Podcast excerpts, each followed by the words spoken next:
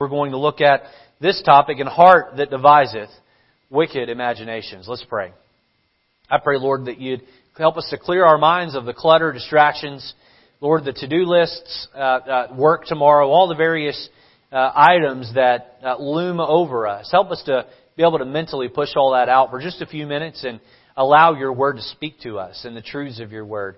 To, uh, to Lord, to help us be better Christians that uh, understand you and follow you uh, in a way that uh, is appropriate and pleasing. I think of the disciples that followed you for three years, three and a half years. And Lord, at the end, some of the things they were saying and doing just seemed so foolish, but uh, God, ultimately they got it. Lord, we're following you.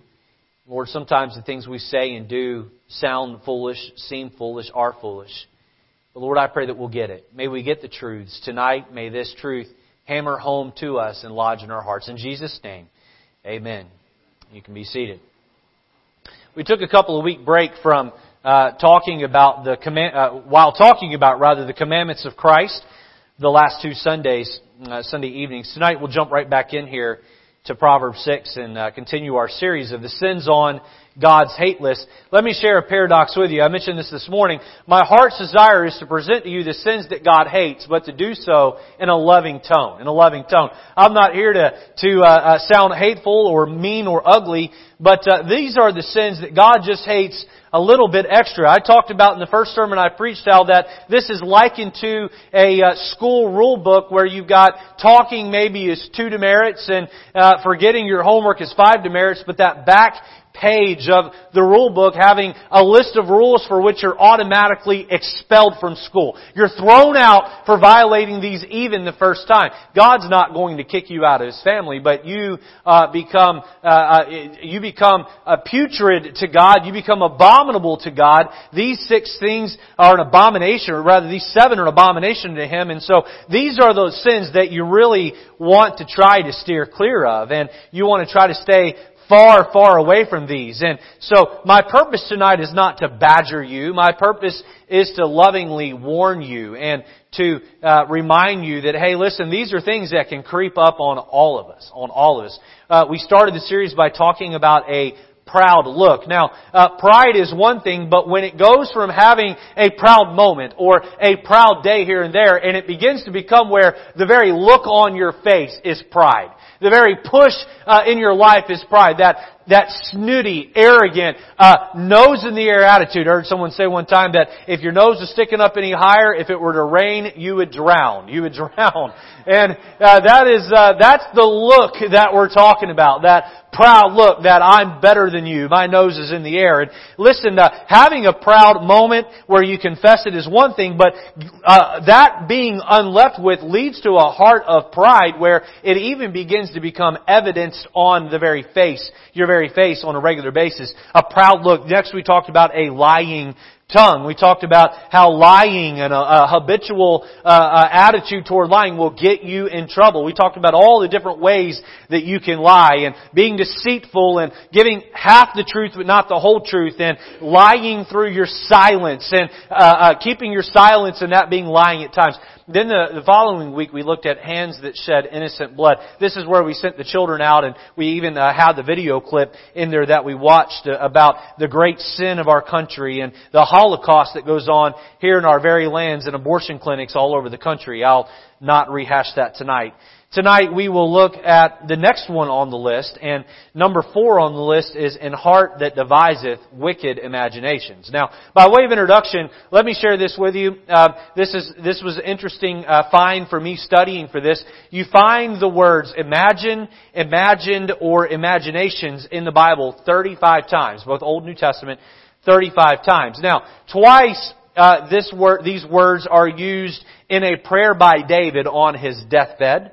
Okay? One of those times David talks about uh, the idea of imagining in a neutral manner. The other time he talks about it as a hypothetical positive, a hypothetical positive. So uh, you have the two times David uses it at the end of his life on his de- deathbed.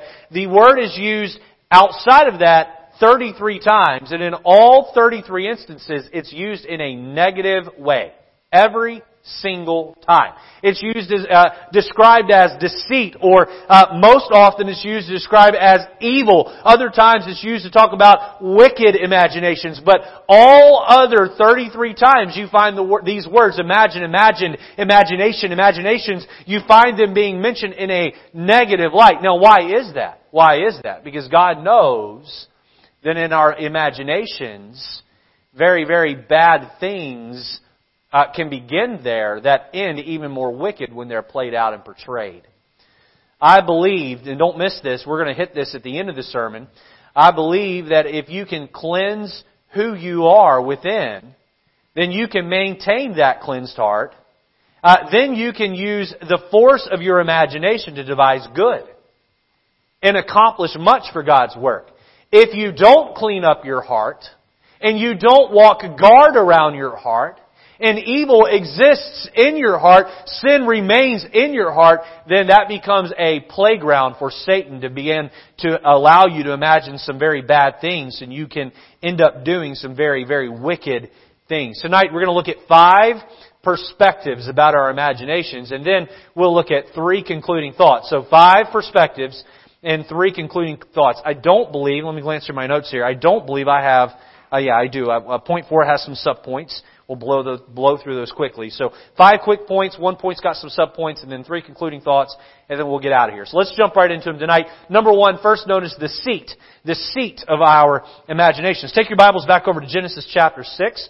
Genesis chapter 6. Those of you that know your Bible well uh, would not at all be surprised that I'd be going here. Genesis chapter 6, verse number 5.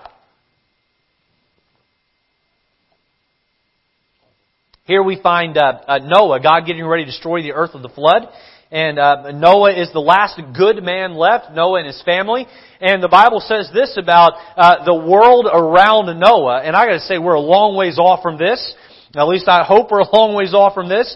Verse 5 says, And God saw the wickedness of man was great in the earth, and that every imagination of the thoughts of his heart was only evil continually. Every imagination, every imagination of the thoughts of his heart was only evil continually. So God's looking down into the brains of all the people on planet Earth at the time. He's looking at their thoughts. He's looking at not only their thoughts, but their imaginations, and they are two different things.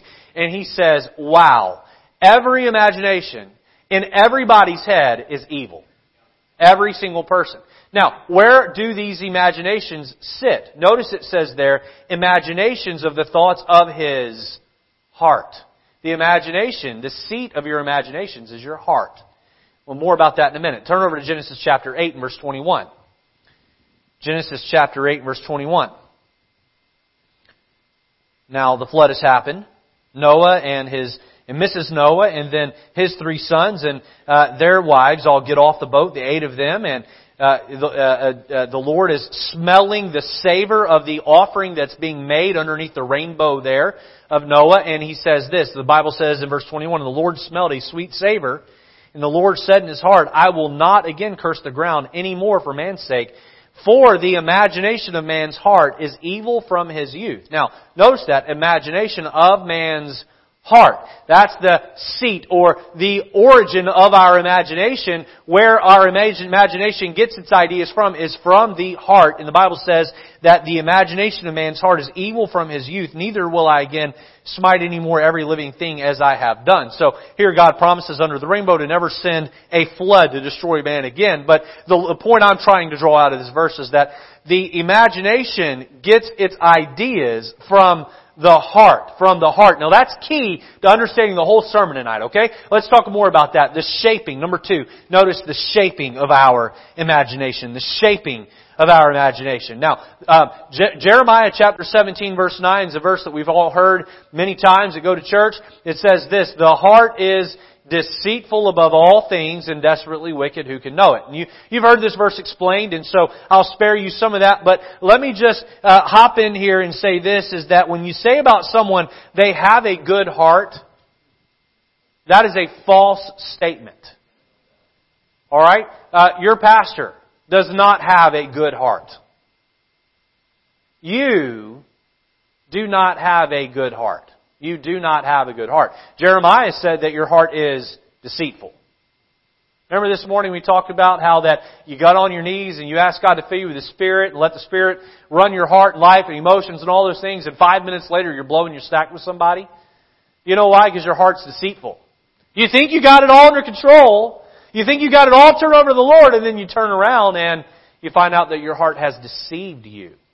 Not only is it deceitful, but it is desperately wicked. Not just wicked, desperately wicked. You look at some of the crimes that are committed in our world. You like me, you ever shake your head and say, how does someone ever get to a place where they can do that? How horrible. How awful. Can I tell you this evening that every one of us is capable of doing any sin? Any sin, if left to your base state. All of us. All of us. You say, well, the sin I'm dabbling in is not that bad. Listen, it's going to lead to worse. And to worse. And to worse. Now, what makes our hearts deceitful and desperately wicked? I have a list here. They're not going to be on the screen. But I have a list here of things.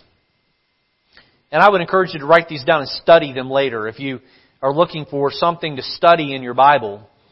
Um, this would be a good study for you. What makes the heart deceitful and desperately wicked? I wrote these five things down, and I'm sure this list is not exhaustive. There are probably more things, but I wrote down first our sin nature. Now that's the most obvious one, but our sin nature. You, um, in your heart, you are a sinner by your nature. Your heart is naturally sinful because you have sinful blood uh, piping through it, flowing through it. Excuse me there. The second thing I wrote down is our sin habits. Now, let me uh, make sure I clarify this, is that you're going to be plagued by your sin nature for the rest of your life. It does not matter whether or not you have sinful habits. You're going to be plagued by your sin nature. You may not be a habitual liar, but you are probably still going to tell a lie from time to time. Right? You may not be a habitual, uh, you may not be a, a, a habitual uh, abusive of language. Your, your language may be mostly edifying, but that doesn't mean you're not capable of spreading a critical word here or there. You're going to sin to the day you die. There is a difference between having a sin nature and allowing sinful habits to take over. Now, um, I'm going to. I, I want you to. I want you to get this. I really want you to get this. I do believe it is possible for a Christian to get to a point in his life where he has kicked sinful habits, all of them, but has not yet overcome his sinful nature. You're here tonight and you say, well, yeah, I've got a sinful habit. I, I do this or I talk this way or I, I smoke this, I drink this, I act this way and uh, uh, I've got this indulgence in the corner no one knows about it. But big deal because everybody has something. Oh, that's a lie Satan wants you to believe that everybody has a sinful habit. So you're no different than everybody else. My friend, everybody else is not the standard. And you are not going to overcome your sinful nature, but you can overcome sinful habits. You absolutely can. Do not let Satan feed you that bill of lies. The third thing I have down here that makes the heart deceitful and desperately wicked is unconfessed sins unconfessed sins. Now, uh, Pastor Peslak used to say this often, and it's something I will continue to say often, and that is, keep a short list with God. Keep a short list with God. Uh, get down on your knees and tell God you're sorry. The beautiful thing is that when you got saved, your eternal record, all of the sins of your life, both past, present, and future were blotted out. Every one of them. God doesn't see them. There's no record of them. Uh, there's uh, there is a ink blot over each one of them, and and they are wiped off your record. They're not there. And so when it comes to your eternality of your sin, uh, God does not see it. But can I say that when it comes to your role of father and child, father son, father daughter, He knows about your sins until you confess them. I put it to you this way, whenever you get saved, sonship with God can never be broken. The truth is Matthew here could grow up and uh, rob a bank and uh, uh, uh, uh, kill someone in the process and fly to Africa and change his name and totally disown me. Sonship would still not be broken. He's still my son. You cannot, God, you and God cannot get a divorce. He will always be your eternal father if you put your faith in Him. But, but, but kinship Fellowship can be broken. Rather, not kinship, fellowship can be broken. I guarantee you, Matthew, you grow up and do that, our relationship's over, buddy. Don't do that. Alright? Your fellowship with God is broken when there's unconfessed sin.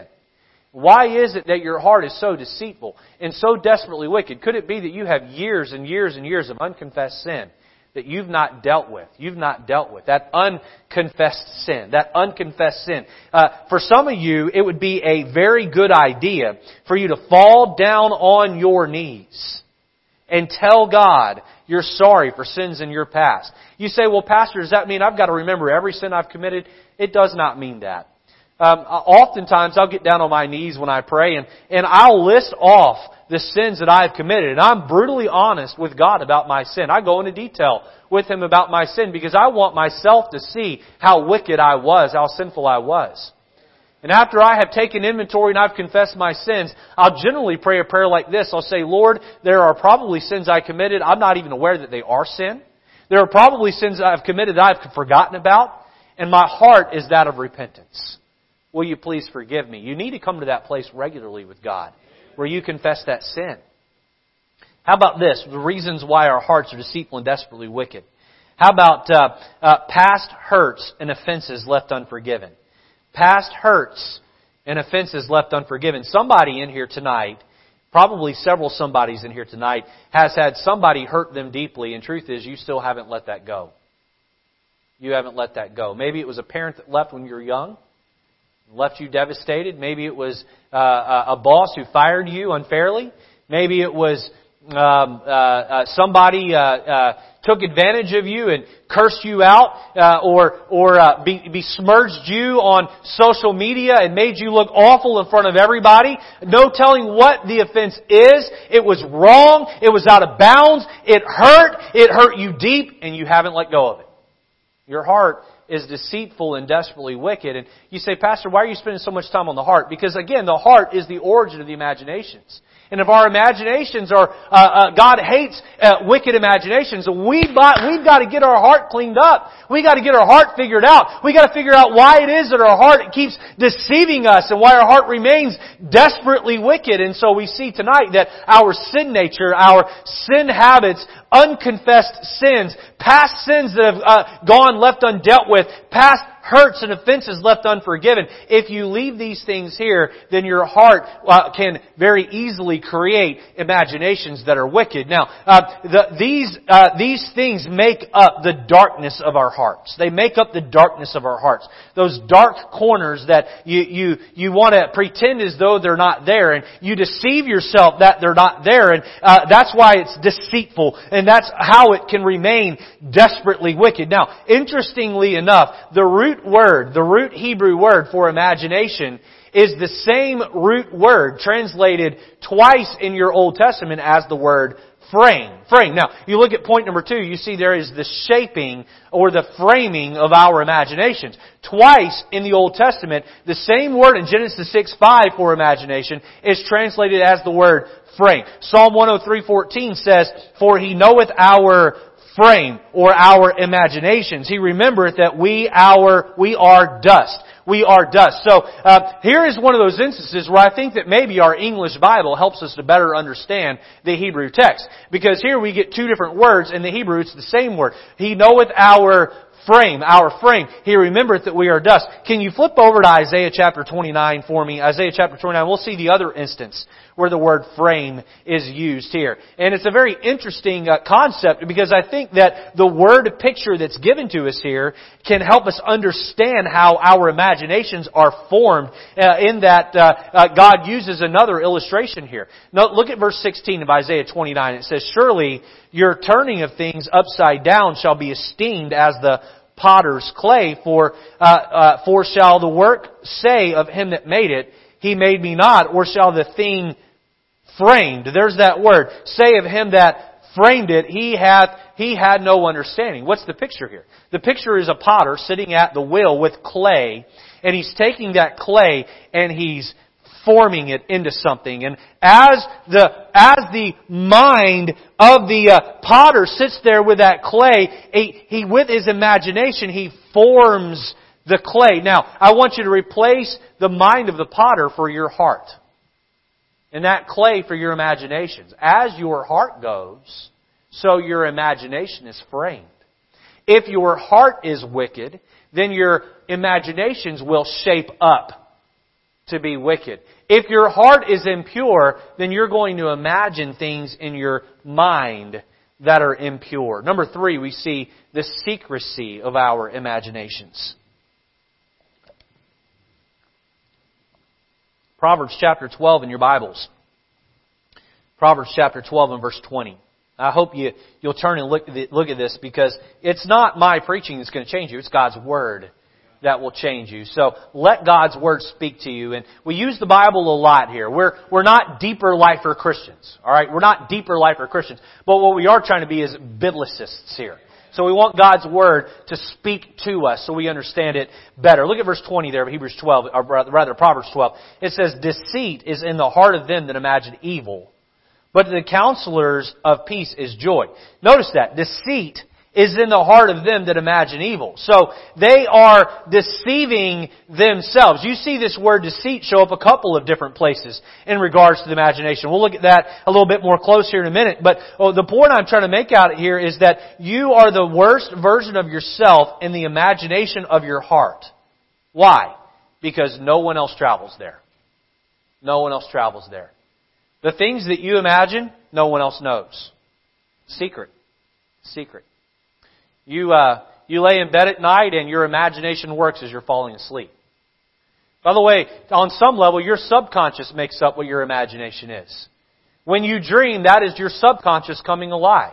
You say, well, I don't ever dream. You dream, you just don't always remember uh, that you dreamed. For my study of dreams, uh, if you wake up in the middle of a uh, of a scary dream or a a uh, uh, uh, what's the word here a emotional dream, you remember it. Otherwise, you don't remember them. If they begin and end while you're asleep, you don't usually have any recollection much of it there. but the point I'm getting here is that the, you, you are the worst version of yourself in the imagination of your heart. If your dreams are are raunchy, if your dreams are dirty, dirty, if your dreams are wicked, if you fall asleep at nighttime thinking about things, fantasizing about things that aren't right, if you walk around during the day and you think things that aren't good, you say, Pastor, are you talking about dirty old men that sit on the bench at the mall and look at uh, girls when they walk by? No, I'm talking about much more than that. I'm talking about imagination that thinks bad about people who you don't like and complains constantly in your head about uh, uh, uh things and, and your, your imaginary thoughts are that which do not please Christ. It's, it's a secret place. Listen, the preacher's not going to know what you think unless you tell him. Your Sunday school teacher's not going to know. Your spouse isn't going to know. Your children aren't going to know. But God in heaven knows. And we think that because no one else knows, we can think whatever we want and it's okay. Satan feeds us this lie that our imagination is a safe haven for our sin. It's a safe haven. It's a safe haven for our sin. Alright, let me encourage you to write this down as well. There are two types of imaginary thoughts. Two types. Here they are. Ready? You have verbal imaginary thoughts and you have visual imaginary thoughts.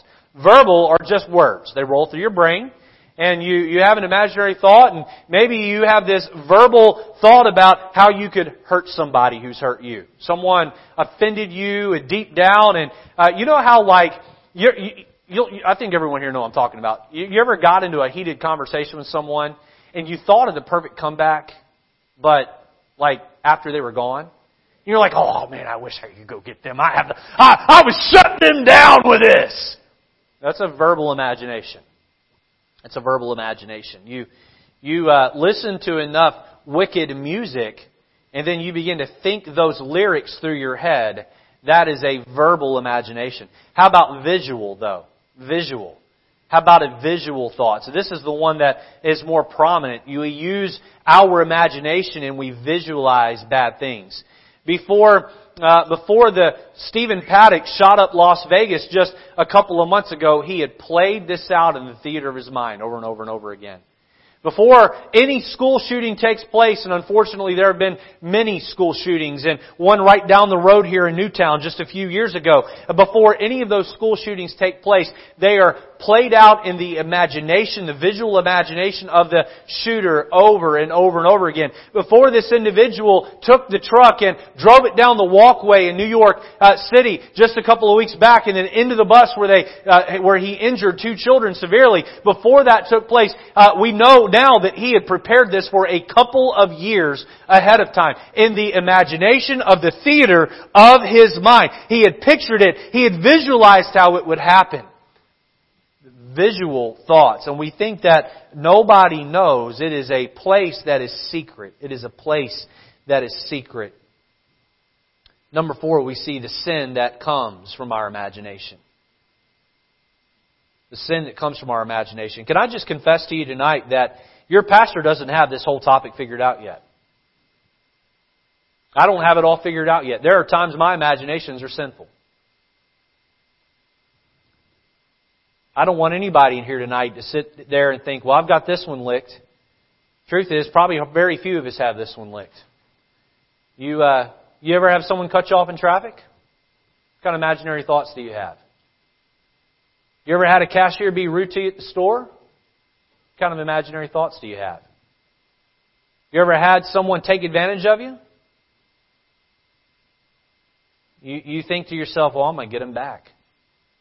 The last time I checked, the Bible says, Vengeance is mine, I will repay, saith, saith the Lord the sin that comes from our imagination. Now, we're going to use our Bibles here, so get your Bibles out and get them ready to go. Letter A, we see vanity. Vanity. Turn over to Psalm chapter 2 and verse number 1. And uh, this is a, um, uh, I'm going to show you something in this verse that you maybe haven't seen uh, before if you haven't read it a particular way. Before we read it, you remember the illustration I used a couple of weeks back where we talked about the 10% evil being over here. They're the ones pushing the, the, the wicked, uh, immoral, uh, immorality on our country. Then you have the 10% over here. I believe this was on the Hands That Shed Innocent Blood sermon. And over here you have the 10% uh, uh, where they're trying to pull the country in the right direction or pull the crowd in the right direction. And right in the 80 you have the the middle, uh, in you have the 80% in the middle who are facing the wrong way, but they're just kind of going along through life and following the crowd. We get two of those three crowds mentioned right here in verse 1. Why do the heathen rage? That's this 10% over here.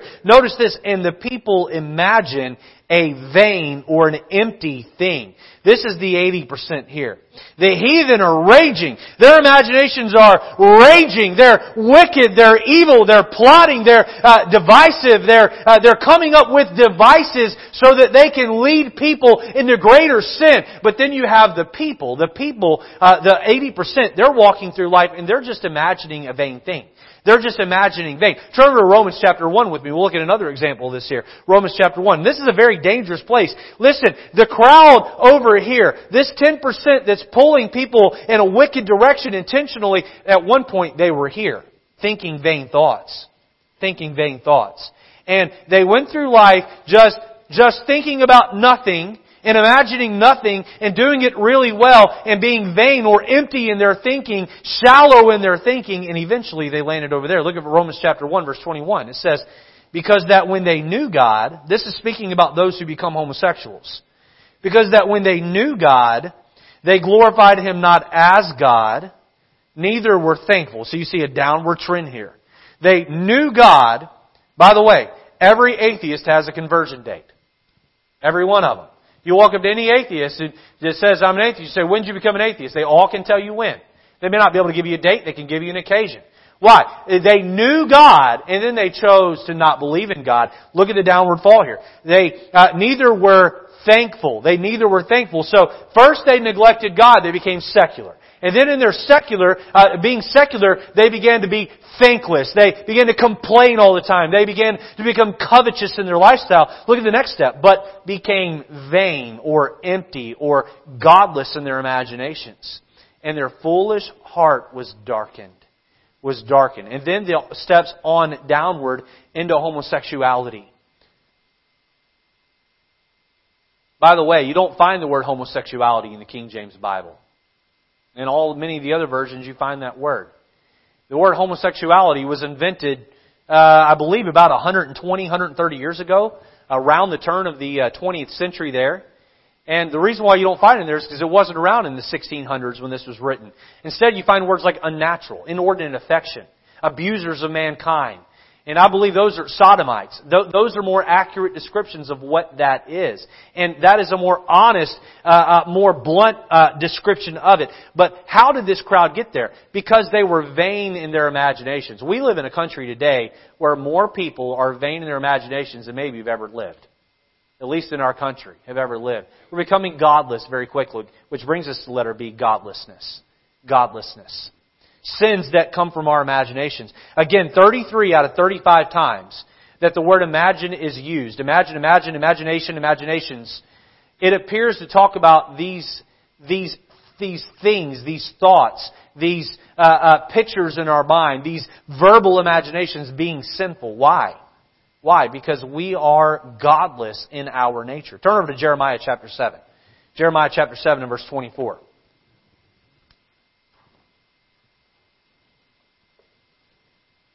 Godlessness. This is the suppressing of the spirituality that God has put inside the heart of every single person. It says there, but they hearken not. Jeremiah 7:24, but they hearken not nor incline their ear, but walked in the counsels and in the imagination of their evil heart, and went backwards and not forward. Now, there's an application here talking about the Israelites about backsliding, backsliding, being faithful to church, and all of a sudden you're not. Being faithful to God in your Bible reading, and all of a sudden you're not. Uh, being faithful to living a, a, a moral life of integrity and Christian principles, and all of a sudden you're not. Going backwards. How does that happen? Because the Bible says that uh, that that they hearkened not, nor inclined their ear, but walked in the counsels and in the imagination of their evil heart. They instead followed the counsel that they were getting in their imagination. So it's one thing to lay yourself down and think, you know what, that guy, I can't believe he talked to me that way. I ought to go give him a piece of my mind. Now, that's an imagination. It's another thing to think that. It's another thing to obey that and go do it. That's a whole other level. You go from a vain thought to now you're living godless. You're getting the counsel of your own imaginations and you've probably heard people say, well, I just speak my mind. Be careful. God gave you two, two ears and one, one mouth because He wants you to listen twice as much as you speak. Some people say, well, I just, I just put it out there and tell people how I feel. Be careful about that. Learn to find a stop sign somewhere between your brain and your tongue. And really, you need to learn to find a stop sign between your heart and your imaginations. And really, you need to find a stop sign between your eyes and ears and your heart. But at the very least, don't go and just say whatever you want to say to whoever you want to say it. Well, I gave them a piece of my mind. Is that really a Christ-like attitude? Is that really what, what Jesus would have you to do? What happens is you are obeying, you're coming under and you're living godless, you are obeying your own counsel. You're obeying the imaginations of your evil heart. These, um, these, these people we talked about that, uh, shoot up, have shot up these different places. You know, the first time they imagined it, they probably shut it down pretty quick. Because it was a vain, sinful thought. And then they went a little bit longer. They gave it a little more thought, a little more credence, a little more believability, and before you know it, before you know it, they are obeying the imaginations of the heart. They're doing it in a godless way. You remember in Judges, the Bible says every man did that which was right in his own eyes? You know what they were doing? They were obeying their, uh, their own imagination, and you ended up again with political anarchy, like we talked about this morning. Letter C, the sins that come from our imagination. Letter C, we see deceit deceit. Uh, Psalm 38 verse 12. It says this, they also, by the way, turn over Proverbs, uh, uh, no, rather turn over to Psalm 38 12. Let me read for you Proverbs 12 20. We've already looked at this one. It says, deceit is in the heart of them that imagine evil, but the counselors of peace is joy. Psalm 38 verse 12. Turn over there with me if you will. Psalm 38 verse 12. We see this concept of deceit working into our imaginations and the, the wicked imaginations of our heart, uh, as described in Proverbs 6. Psalm 38 verse 12 says, They also that seek after my life lay snares for me, and they that seek my hurt speak mischievous things and imagine deceits all the day long. They imagine deceits all the day long. Now, I think there's a couple of ways you can interpret that, imagine deceits. One, what they're imagining is deceit of how they can fool or hurt the psalmist, but I think another interpretation of this is that they are deceiving themselves by imagining these things. They're deceiving themselves. When you, uh, again, when you walk through life thinking that I can think whatever I want to, it's my mind, and I can uh, think whatever I want, no one's to know, and and uh, and how can that hurt anybody if nobody knows? You end up, you do end up becoming and practicing and putting into play those things which you imagine. If you can imagine great good for God, you're to do great good for God. You imagine great evil against other people or sin against other people or just uh, at the very uh, bare minimum vanity in your thoughts, that's what you're going to end up becoming. Garbage in, garbage out. Deceit. Letter D, we see hate. Hate. Are you're in Psalm 38, right? Flip back over to Psalm chapter 10. Psalm chapter 10 should just be a few pages there. Psalm chapter 10 and verse 2.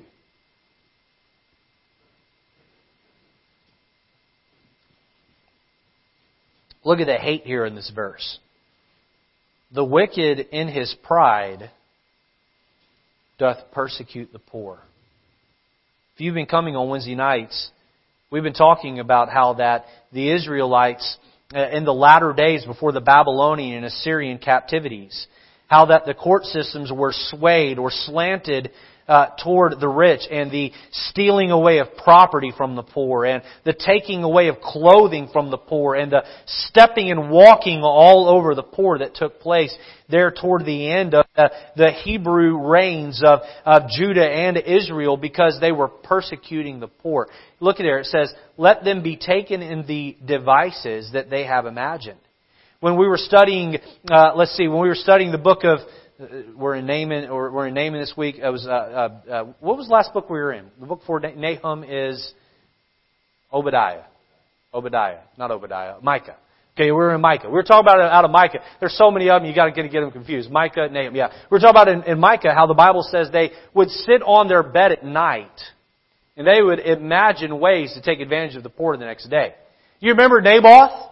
And Jezebel, or Naboth and Ahab and Jezebel, how that Ahab sat up on his bed at night and he stewed over how Naboth wouldn't give him the vineyard. And Ahab and Jezebel, before they went to bed that night, they devised a plan on how they would get the vineyard away from Naboth. And Jezebel went up and he made up allegations, she made up allegations against Naboth and had him murdered so that the field of the poor could be given to the king. That's hate. The oppressing of the poor. You say, Pastor, how does that apply to me? Listen, I, I got to say today that your attitude toward those who are on welfare, your attitude toward those that are the poor of our society, how is it tonight? How is it tonight? I, I have said this before, and, and, and it's a confession that, that I've made before. I'll, I'll make it again here, is that for much of my adult life, up until just a few years ago, for much of my adult life, my attitude was, you homeless bum, go get a job. What are you doing standing on the street corner?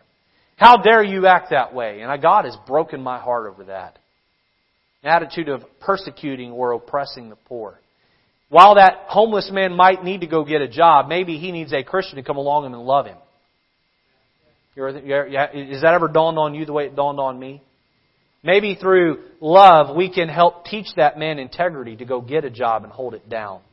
Instead of throwing stones at him, remember that if you had walked in his shoes, you might be in the same place he is. Flip over to Psalm chapter 21 and verse number 11.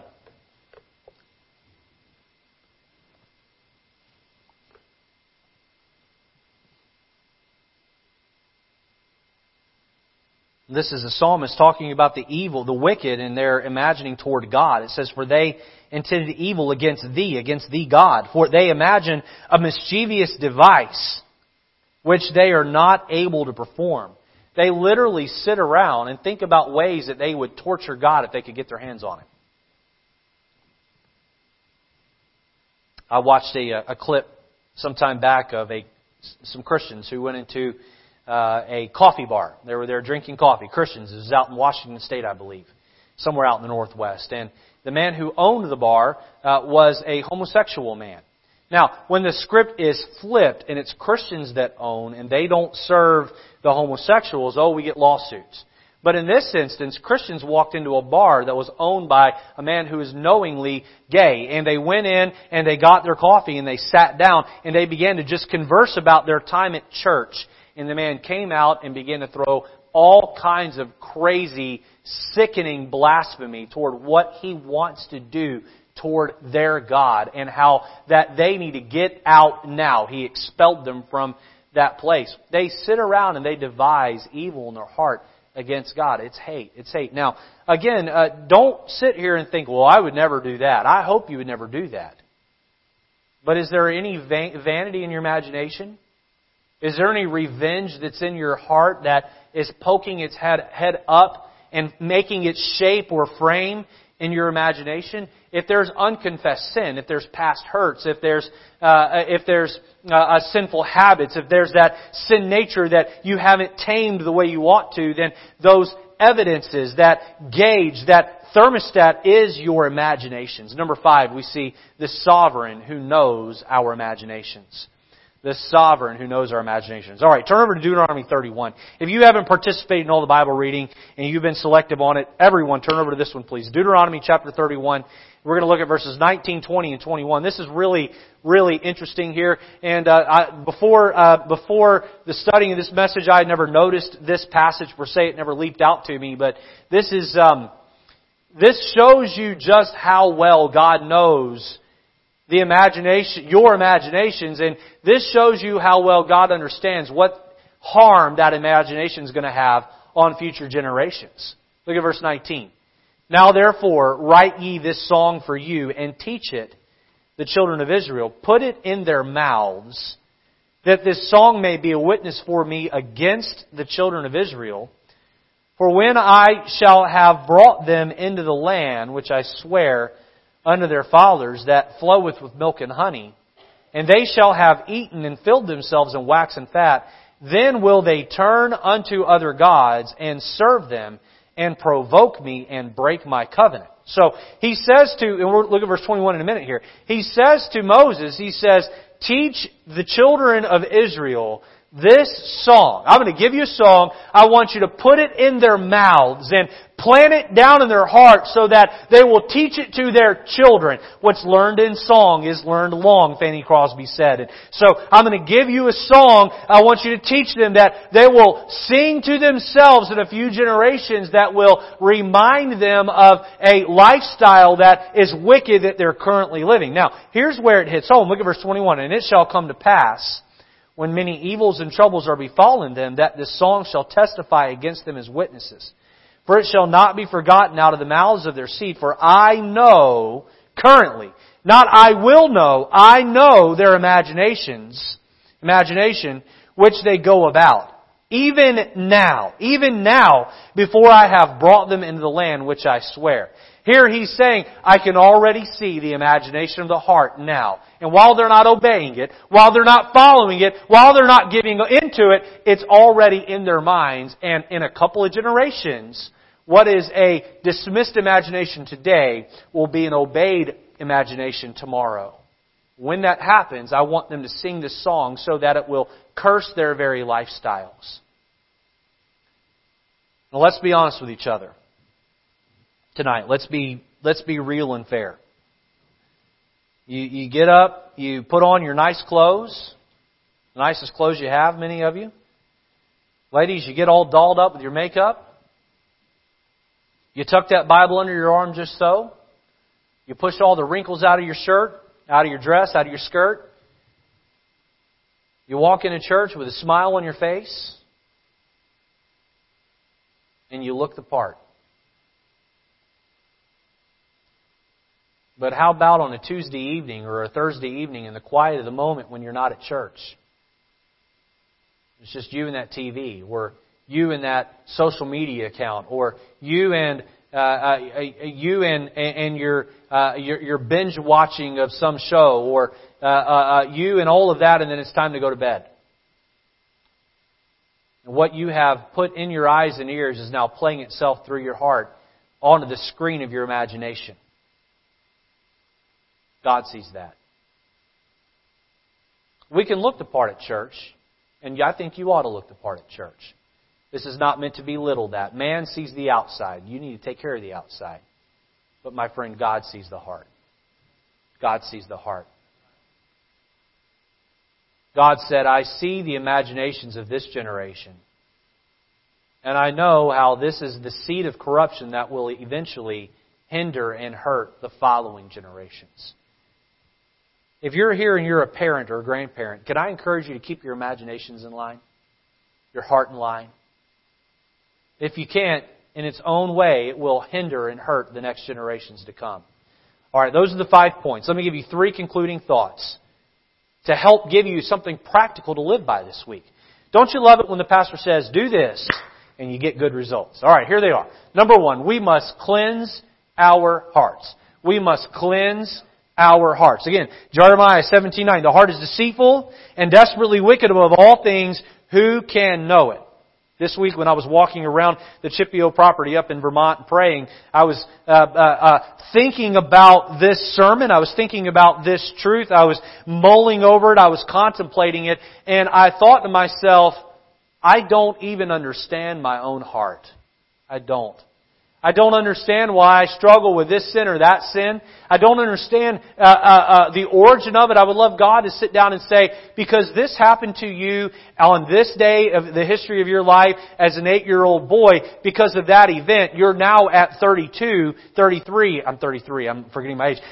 At the age of 33, you're now struggling in this way. This incident back here as an eight-year-old boy is now causing you to struggle with behavior as a 33-year-old man. And this incident back here as a four-year-old boy is playing itself out in your life today in this way. And if you can go back and, and you can deal with what happened to you as an eight-year-old boy or a four-year-old boy or a 16-year-old boy or a 20-year-old man, if you can get these things figured out, then that would help you to uh, get on the right path and not struggle with that anymore. Boy, I gotta tell you, if I could have God sit down with me and explain all that out, how many would sign up for that in a heartbeat? Oh my goodness.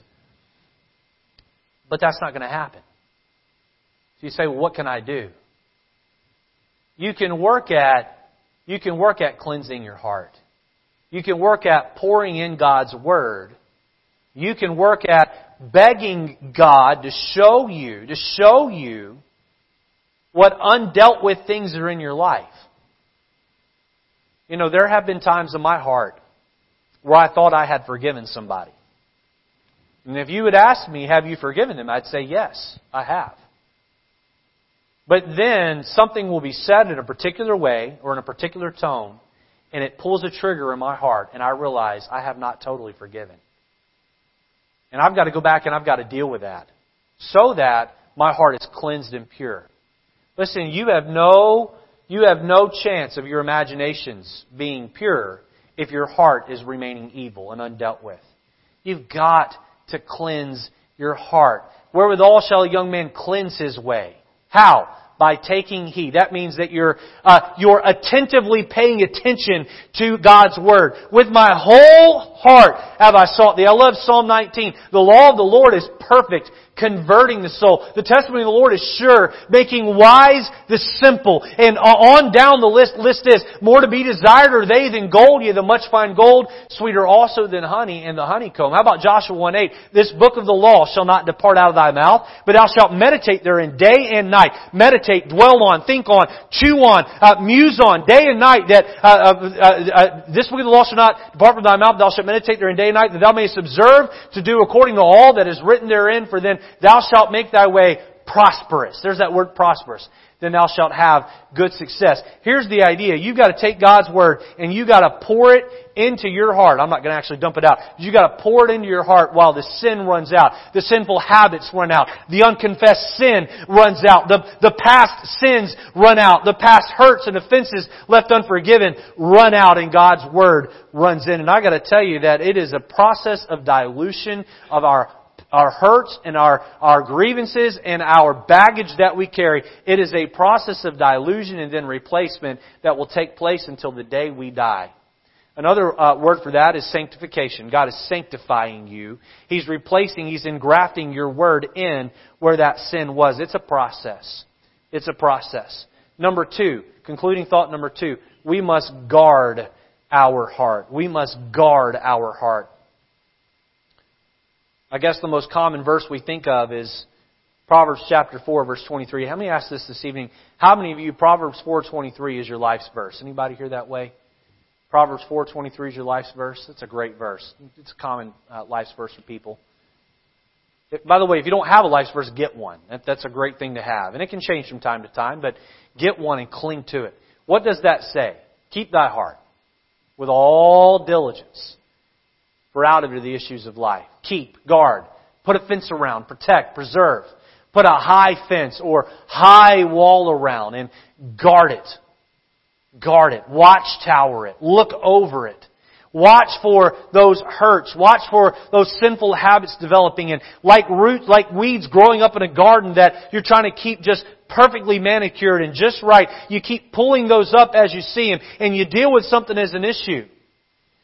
If I could use an analogy of um, going into uh, an old flower bed that's overgrown with weeds, the cleansing of the heart is the removing of the weeds. It is the turning over of the soil. It's even the pouring down of that new soil and putting in of those uh, uh, those bulbs, those plants down into the ground. And it's the it's the spraying the weed control on the t- that and putting that plastic tarp down to help keep that suppressed. That's the cleansing of the heart, the pulling of the weeds of sin. But what can happen is, is that, have you ever done that where you cleaned out a flower bed and you got it all set up and then you turned around and left it and you came back a year later and you had to just basically start over? You ever had that happen you or seen that happen to somebody? What do you got to do? Every day you got to go out and you got to pull a little weed here and pull a little weed there, and you pull a little weed here, and you pull another weed there. You see this, this weed that's growing up out of the bush, and if you don't uh, get it out, it's going to turn into a tree and take over the whole thing, and you get in there with a shovel and a spade, and you dig it up and you get it out, and, and it's a lot easier to maintain than it is the initial cleaning. And tonight what I'm here to tell you is that if you haven't already cleansed your heart, get down in the flower bed and pull the weeds out of your heart and cleanse the, the flower bed of your heart. But if you've done that, you've got to guard it and it's a daily job. It's a, it's a regular job. It's even a moment by moment job of pulling up the weeds, of putting that fence around, of keeping out the sin from your heart. You know, a good word for sin is subtle. It's subtle. Another good word for sin is that it's sneaky. It comes up on you and it takes over. That unconfessed sin will cut off your communication with heaven. Those past hurts and offenses can be picked up, be picked back up really easily. Guard your heart. Number three, and lastly, we must arrest and confess. We must arrest and confess. Alright, one more verse here to have you turn to, and we'll be done. 2 Corinthians chapter 10 and verse 5. 2 Corinthians chapter 10 and verse 5. Boy, this, uh, this, this one right here, this last concluding thought, this right here really can help you get over that hump of evil imaginations, of, of a heart that deviseth wicked imaginations, as Proverbs 6 puts it. This can help you get over the hump. You think, Pastor, I just, I just can't seem to get my heart pure enough to matter. And every now and then I have an imagination that is filled with fear. An imagination that's filled with pride. Or an imagination that's filled with, uh, filled with lust. I've got these imaginations that pop up and Pastor, I'm trying and I'm trying. And one will come out of nowhere. I don't even know where it came from. What do I do in that moment? Look at uh, 2 Corinthians 10 verse 5. Casting down imaginations and every high thing that exalted itself against the knowledge of God, knowledge of God, and bringing into captivity every thought to the obedience of Christ. What do you do? For someone who's getting over a problem with alcoholism, you have done everything you can to pull the weeds and to put up the fence and to guard your heart. And then one day uh, you see a commercial, or one day you hear somebody say something, or you smell an odor that reminds you of the past, and an imagination of alcohol pops up on your brain. Listen, this can happen to a 25 or 30 year recovered alcoholic what do you do? You arrest and you confess. What do I mean by arrest? You slap, you slap proverbial handcuffs on that thought in your brain and you say, God, I'm turning this over to you. You're the authority. It's yours. I'm not going to dwell on it. I'm sorry I did it. It's yours. I've put handcuffs on it. I'm not going to dwell on it. You're here tonight and you have a problem with uh, complaining or you have a problem with pride and you begin to get boastful and, and, and, and, and, and well look at the, the uh, that lesson I taught. Wasn't it so great? That bus got filled up so big and full. But didn't I do a great job? And, and, and it, me, me, me. And, and you, you, you're trying to overcome that. You're doing everything you can and you're trying to become more humble in your approach. And you have that thought. Immediately you arrest and confess. You arrest and confess. You slap handcuffs on it and you say, God, I've arrested this. I've taken it into custody. It is yours. And I'm, I'm giving it over to you. I'm sorry I, I had that thought. And listen, you fill in the blank with whatever evil imagination that you think you cast that down. You arrest it and you confess it. You arrest it and you confess it. And what happens is that God looks down at you and He says, I don't hate you. You're not, a, you're not an abomination unto me because you're working to keep the weeds of sin out of your heart. God needs to see that in you. He needs to know that you're doing your best with that. How about it tonight, my friend? The Bible tells us that it is on the list, God's hate list, and a heart that imagineth evil. Uh, uh a heart that deviseth wicked imaginations. Is that something that you're struggling with? What is the condition of your heart? Let's have our heads about and eyes closed this evening. Lord, thank you for your word. I pray, God, that you would stir within us Lord, I pray that you would put your finger on that area, that corner of our heart that's dark. Maybe that unconfessed sin that we're holding on to, that pet sin that we don't want to let go of, that excuse of a habitual sin that we don't want to deal with, that, that attitude of, of, of aloofness and coldness toward, toward, uh, toward you. Deal with that, Lord. Help our attitudes and our, our thought process to be in line. Because God, if we can get the heart fixed, the seat of our imagination, then we can keep the images of our imagination pure. Lord, help us to deal with the heart of the problem. The heart of the problem being the problem with our hearts. Help us tonight in Jesus' name. Amen. Let's stand to our feet. The altar's open. I would encourage you to come and kneel and pray and talk to the Lord about whatever it is God's dealing with you tonight. How about it, Christian? How's that heart of yours?